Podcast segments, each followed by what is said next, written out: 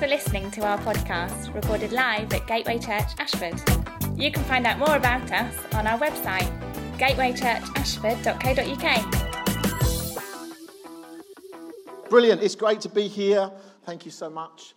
Um, and uh, at the risk of sounding like someone's grandmother at Christmas, I just want to say, my, haven't you grown?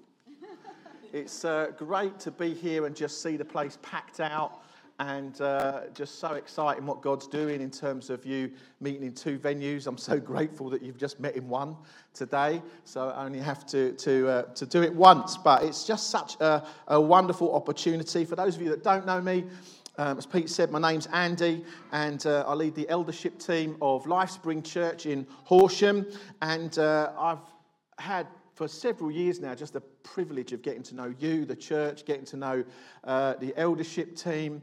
It's been wonderful to be involved in bringing Pete and Barney uh, into eldership, and it's just been such a privilege.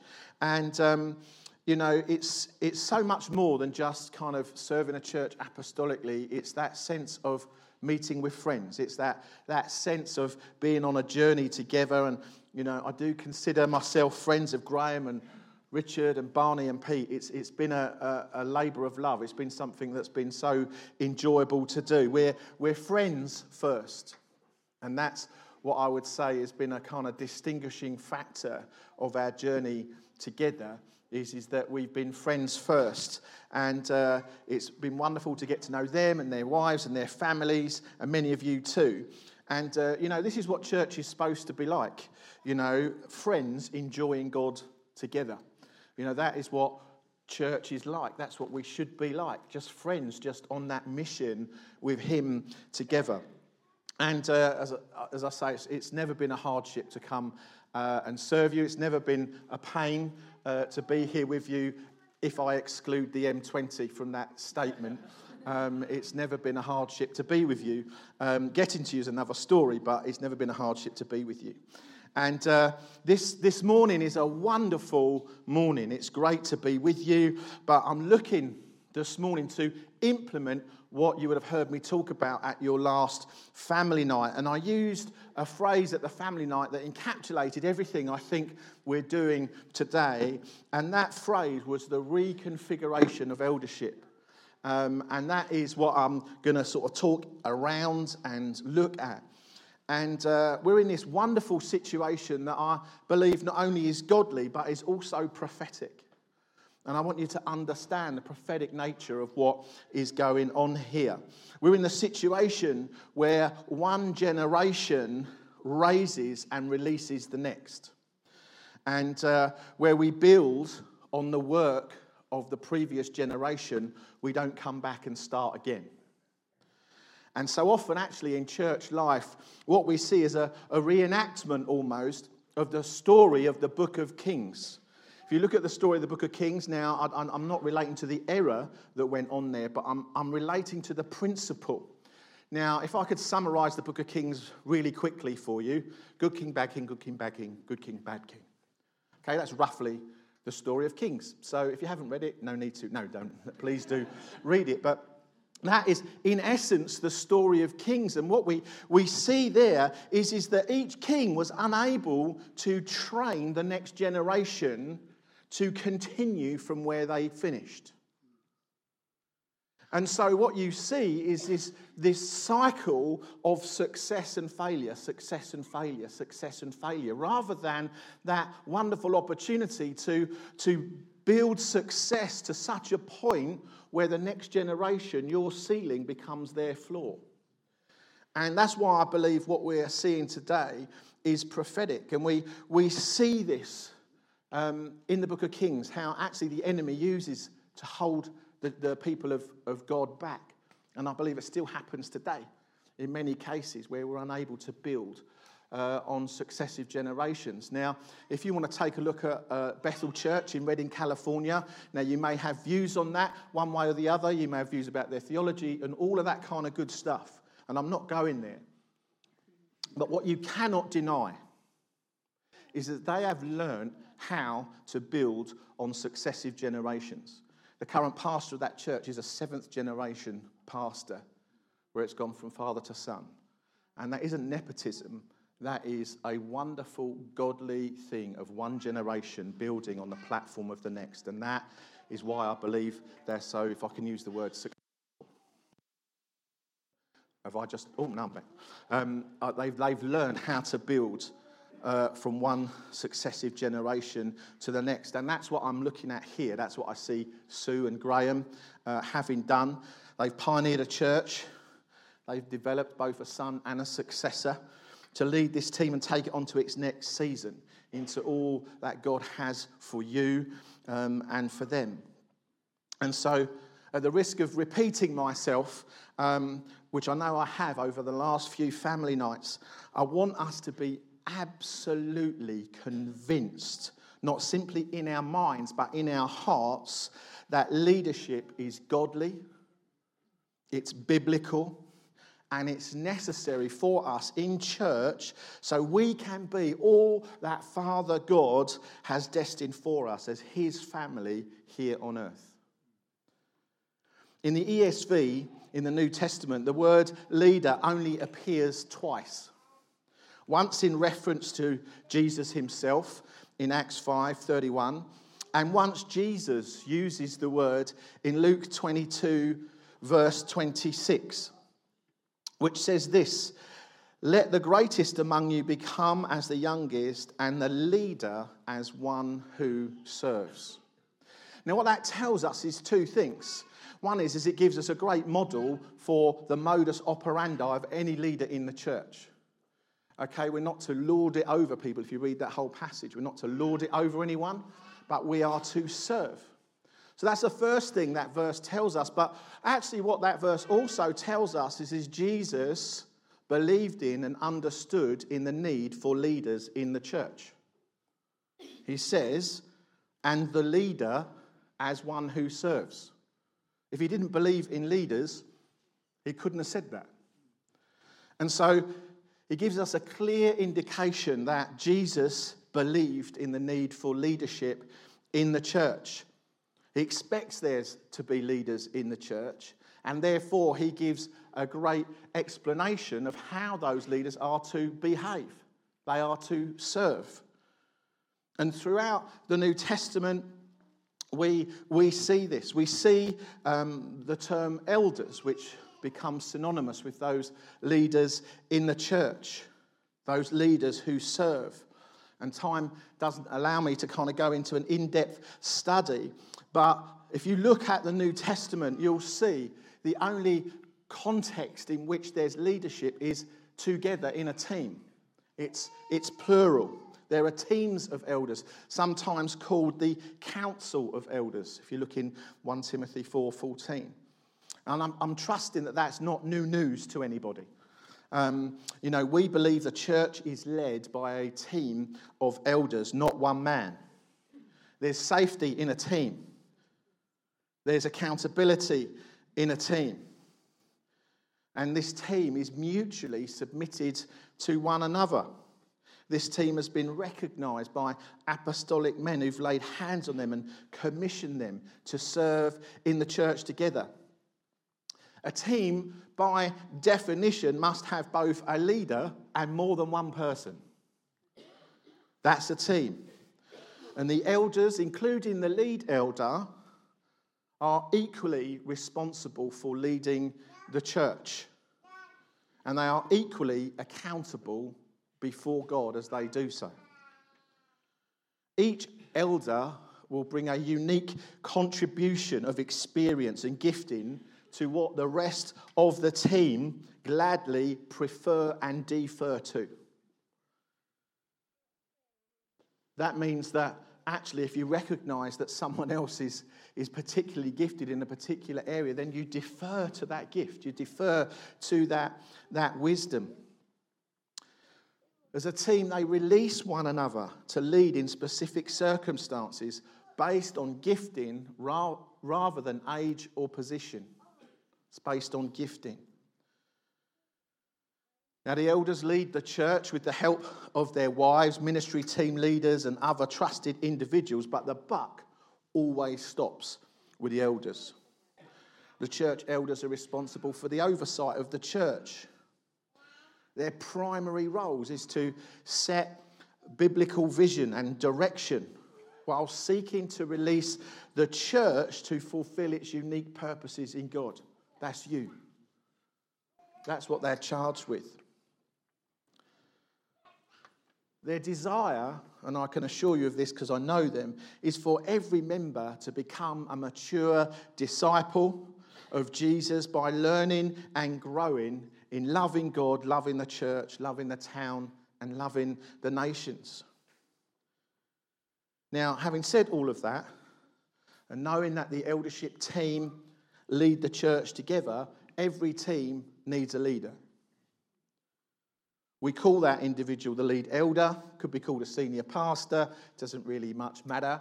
Um, but clearly there is someone who leads, and he has a special calling, an anointing and a gifting to draw out the best from the other elders, to envision them, to release them into God's given call on their lives, and to lead the church with them. And so a lead elder is not more of an elder than the other elders. Okay, you really need to understand that. He's especially gifted and called and anointed to lead the team that leads the church. Okay, so a lead elder leads the team who together lead the church. And it's that role of lead elder that we're going to be commissioning Barney for today. Now, I understand that you're in a sermon series on Acts, is that right? Good, four of you are on it, which is great. Um, and so I'm sure you'll recognise some of the references I'm going to use in a moment that support the need for a leader of a team. So you'll remember the story of Pentecost. I trust you've got past Acts two. Yeah, good. Okay, so the story of Pentecost. Peter, it would seem, in Acts two, took the position of leading the disciples. He took a, a leadership position, not simply with them, but actually with the one hundred twenty in the upper room. And we'll read, if you've got your Bibles with you, Acts two, verses fourteen to fifteen. You've got your Bibles, that's great. Someone's got one on a phone over there, that's okay. Pete's got his Bible, Richard's got his scrolls, so it's... Uh, However you've got them, please feel free to... Sorry, Richard. I couldn't help myself. It was... The devil made me do it. No. Right. Okay, Acts two, fourteen to fifteen. But Peter, standing with the eleven, lifted up his voice and addressed them, "Men of Judah and all who dwell in Jerusalem, let this be known to you and give ear to my words, for these people are not drunk, as you suppose, since it's only the third hour of the day." And there we read that Peter spoke for the other eleven disciples. He took a lead in that team. He led them in the explanation of what the Holy Spirit was doing. Now, if you turn with me to Acts fifteen, thirteen to twenty-one, you'll see that James clearly demonstrated a position of the team leader in the discussions that we refer to as the Council of Jerusalem, where he leads the team to a clear point of agreement. Acts fifteen, verse thirteen. "And after they finished speaking, James replied, 'Brothers, listen to me.'" Okay, so he's let everybody talk. He's let everybody chat. The debate's happened, and now he calls them to all, and he says, "Listen to me." And then there's a little bit of talk, but then we go to Acts fifteen, verse nineteen. If you jump down, it says this, "Therefore my judgment is that we should not trouble those of the Gentiles who turn to God, but should write to them to abstain from the things polluted by idols, from sexual immorality, and from what has been strangled, and from blood. For from ancient generations Moses has had in every city those who proclaim him, for he is read every, every Sabbath in the synagogues. And it seemed good to the apostles and the elders with the whole church to choose men from among them and send them to Antioch with Paul and Barnabas. They sent Judas, called whatever, the, how you ever say that, and Silas, leading men amongst the brothers." Now, clearly what we see here is James is in a position of leading the team of elders and that together they then led the church in Jerusalem, because he says, it's my judgment. So he clearly brings the team to a point of decision, and together they then led the church to that agreement that we read in verse twenty-two, because it says, then it seemed good to the apostles and the elders with the whole church. So you get James calling the team to order, bringing them to a point of decision, and then you get this decision together, the whole uh, elders and apostles together, then leading the whole church to then send those disciples out. So it's a wonderful example of both a team leading together while the team itself is being led. Okay, do you, do you understand what I'm saying? So there's lots of other examples as well. Timothy, you'll know in Timothy one and verse three, was sent to lead the eldership team in Ephesus. And Paul urges him to lead the team of elders, giving him criteria for how he's supposed to do that. Now, Timothy must have had authority in the team of elders, because he's, he's told that he's uh, to help them not teach a skewed doctrine or speculative theology. So clearly he has a he has a, a point of responsibility within that eldership team. So whilst the word leader isn't used extensively in the New Testament, there is clear examples of teams of elders leading the church, and that team of elders clearly having a leader. Now, what I want to do for the rest of my, my time, really, is to speak to Barney. And you're welcome to listen in, if that's all right, um, as he takes on the lead of this amazing eldership team. And for me to be able to charge him to lead well. And that's what today is all about, is me actually giving this man a charge to lead well. So let's turn to the book of Joshua. And chapter one, it makes me, takes me back to when I was a kid. Do you remember sword drill? You ever had that? We get your Bible out and who could get to the passage first? There we go. So, I'm just showing you how old I am. So, whilst you're finding that passage, Joshua chapter one, in your Bibles, I want to remind us that the pattern of leadership in the Old Testament is different to that in the New Testament. And here we read in Joshua one, uh, the people of God are led by a single man whom the Holy Spirit comes on and who hears from God and thus leads the people. That's the Old Testament model. In the New Testament, as we've already learned, that the people of God, the church, are led by a team of men called elders, one of whom is gifted to lead the team. But he doesn't lead the church per se, he leads the team that leads the church. Okay. Now, that said, there's a lot we can learn from the Old Testament, and we can draw much from the leadership examples, whilst remembering now the Holy Spirit is poured out on all flesh. So every leader can hear God, and you're all leaders, by the way. So we can all hear God. So we need to recognise that difference. Um, and it's actually the job of the, the lead elder to facilitate what God's saying, to draw the team together around what is God saying as they weigh and test the word of God together, and so the team can then lead the church into what God is saying. So with that in mind, let's read Joshua uh, verses one to eighteen. I'll skip a couple of verses for the sake of time, but I'm not omitting anything fundamental to the passage. So Barney, I'm going to direct this at you first and foremost. Joshua one. After the death of Moses, the servant of the Lord, the Lord said to Joshua, the son of Nun, Moses' assistant, Moses, my servant, is dead. Now, therefore, arise, go over the Jordan, you and all this people, into the land that I am giving to them, to the people of Israel. Every place that your sole of your foot will tread, I have given to you, just as I promised Moses.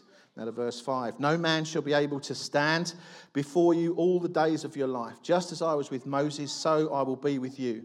I will not leave you or forsake you. Be strong and courageous, for you shall cause this people to inherit the land that I swore to their fathers to give them. Only be strong and very courageous. Be careful to do according to all the law that Moses, my servant, commanded you. Do not turn from it to the right or to the left, that you may have good success wherever you go. This book of the law shall not depart from your mouth, but you shall meditate on it day and night, so that you may be careful to do according to all that is written in it. For then you will make your way prosperous, and then you will have good success. Have I not commanded you? Be strong and courageous. Do not be frightened, do not be dismayed, for the Lord your God is with you wherever you go.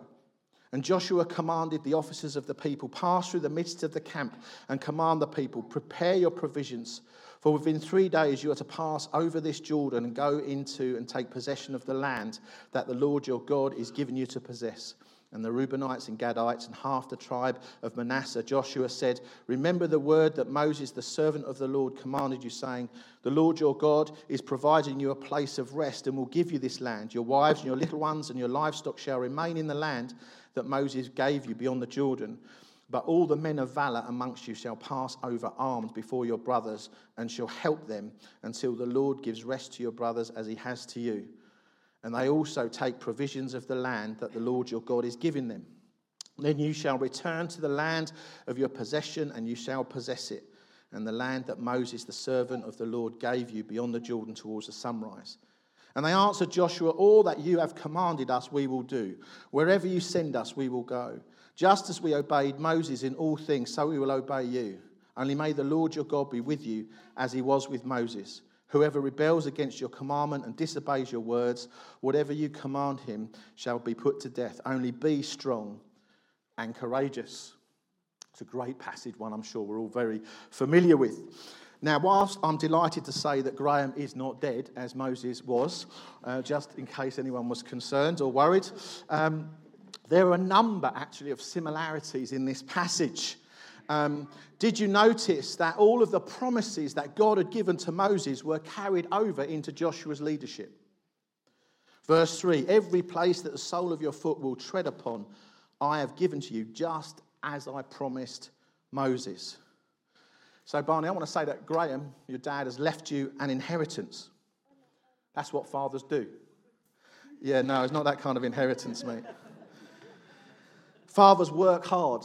They fight and win battles to leave an inheritance for their sons so the sons don't have to fight. You don't have to fight for inheritance. You receive an inheritance for free. And as a son, both spiritually and biologically, you, you inherit the spoils of your father's hard-fought battles. And Graham, I want to honour you and Sue for the fights that you fought. I really do. And so just as Joshua inherited the promises of God to Moses and the people of Israel, so you inherit the promises God's given to your mum and dad uh, and to this church. And the Lord would say to you, just as I promised them, now I promise you. So you have now this commission to lead the team, Barney, and, and, and the church together with the elders into all that God has promised them. Because they too, as a people, have an inheritance. You, as the church, have an inheritance that God has promised you. Joshua one verse six, be strong and courageous, for you shall cause this people to inherit the land that I swore to their fathers to give them. So you are to lead into promise. That was the first point, the promises of God. The next one is you are to lead, Barney, into inheritance. For you shall cause, that passage says, the people to inherit the land. So your role as you lead the team is to bring this people into their inheritance. The next way you are to lead, because this is a big call to lead the team. It's a high calling. It'll be challenging. And that's why Joshua is constantly reminded to be strong and courageous. You know, you don't need to be strong and courageous if it's going to be a doddle. You only need to be strong and courageous if it's going to be difficult. So the very fact that six or seven times in this passage, Joshua's reminded to be strong and courageous, commanded even to be strong and courageous, suggests to me that you'll have to dig deep sometimes. I'll remind you of Psalm twenty-three, verse four, a passage that's meant a lot to me over the years. Even though I walk through the valley of the shadow of death, I will fear no evil, for you are with me, your rod and your staff, they comfort me, for you are with me. God is with you. You can be strong and courageous because he is with you. And just as God said to Joshua, so he now says to you, just as I was with Moses, so I will be with you. I will not leave you or forsake you. And that's God's promise to you, mate, as you as you lead this team. I tell you that because there'll be times when you need to know it. We're not strong and courageous because we're fearless. We're strong and courageous because God is with us. Verse nine, have I not commanded you, be strong and courageous. Do not be frightened, do not be dismayed, for the Lord your God is with you wherever you go. And then we read verses sixteen to eighteen. This sense that of being strong and courageous is, is that the people of God want you, and they want this team to be strong and courageous, don't you? That's what we read in this, this passage. And they answered Joshua, all that you have commanded us, we will do. Wherever you send us, we will go. Just as we obeyed Moses in all things, so we obey you. Only may the Lord your God be with you as he was with Moses. Whoever rebels against your commandment and disobeys your words, whatever you command him shall be put to death. Only be strong and courageous. And so now you see this amazing thing where, where the people of God are now calling Joshua to be strong and courageous. And I would encourage you to do that. When things are tough, when things are difficult, encourage your elders to be strong and courageous. Because the people want, I believe, us to lead with strength and courage. These people were excited about the future. They knew they were going to cross into the promised land. And they needed their leaders to lead with strength and conviction and courage. Um, and actually, we need strength and courage not only to lead when everybody's excited about where we're going, but we definitely need it when people are less excited. Let's put it that way. It's funny, actually, what people say when they're not really thinking about it. I don't know if you noticed in this passage, I couldn't help it when I was looking, when they said, just as we obeyed Moses in all things, so we obey you. Now, I'm not sure that's quite as positive as it first sounds, um, because I don't know what your Bible says if you look at Numbers fourteen, but at the top of it, mine says, the people rebel against Moses. Um, so I'm not quite sure what they're saying. Just as we have obeyed Moses, we have obeyed, we will obey you. Uh, I'm not really sure that they are saying, maybe they are saying what they're really thinking. It's just not coming across well. Um, you know, were they saying, well, just, just as we've kind of moaned and complained against him, you can be sure at some point we'll start moaning and complaining against you. Only be strong and courageous. Actually, I don't think they meant to be saying that, but I think prophetically they probably were. There is that sense of, actually, we're not always going to be excited about where you're leading us, but please continue to be strong and courageous. You know, he would need to be strong and courageous with them, but actually sometimes you need to be strong and courageous for them.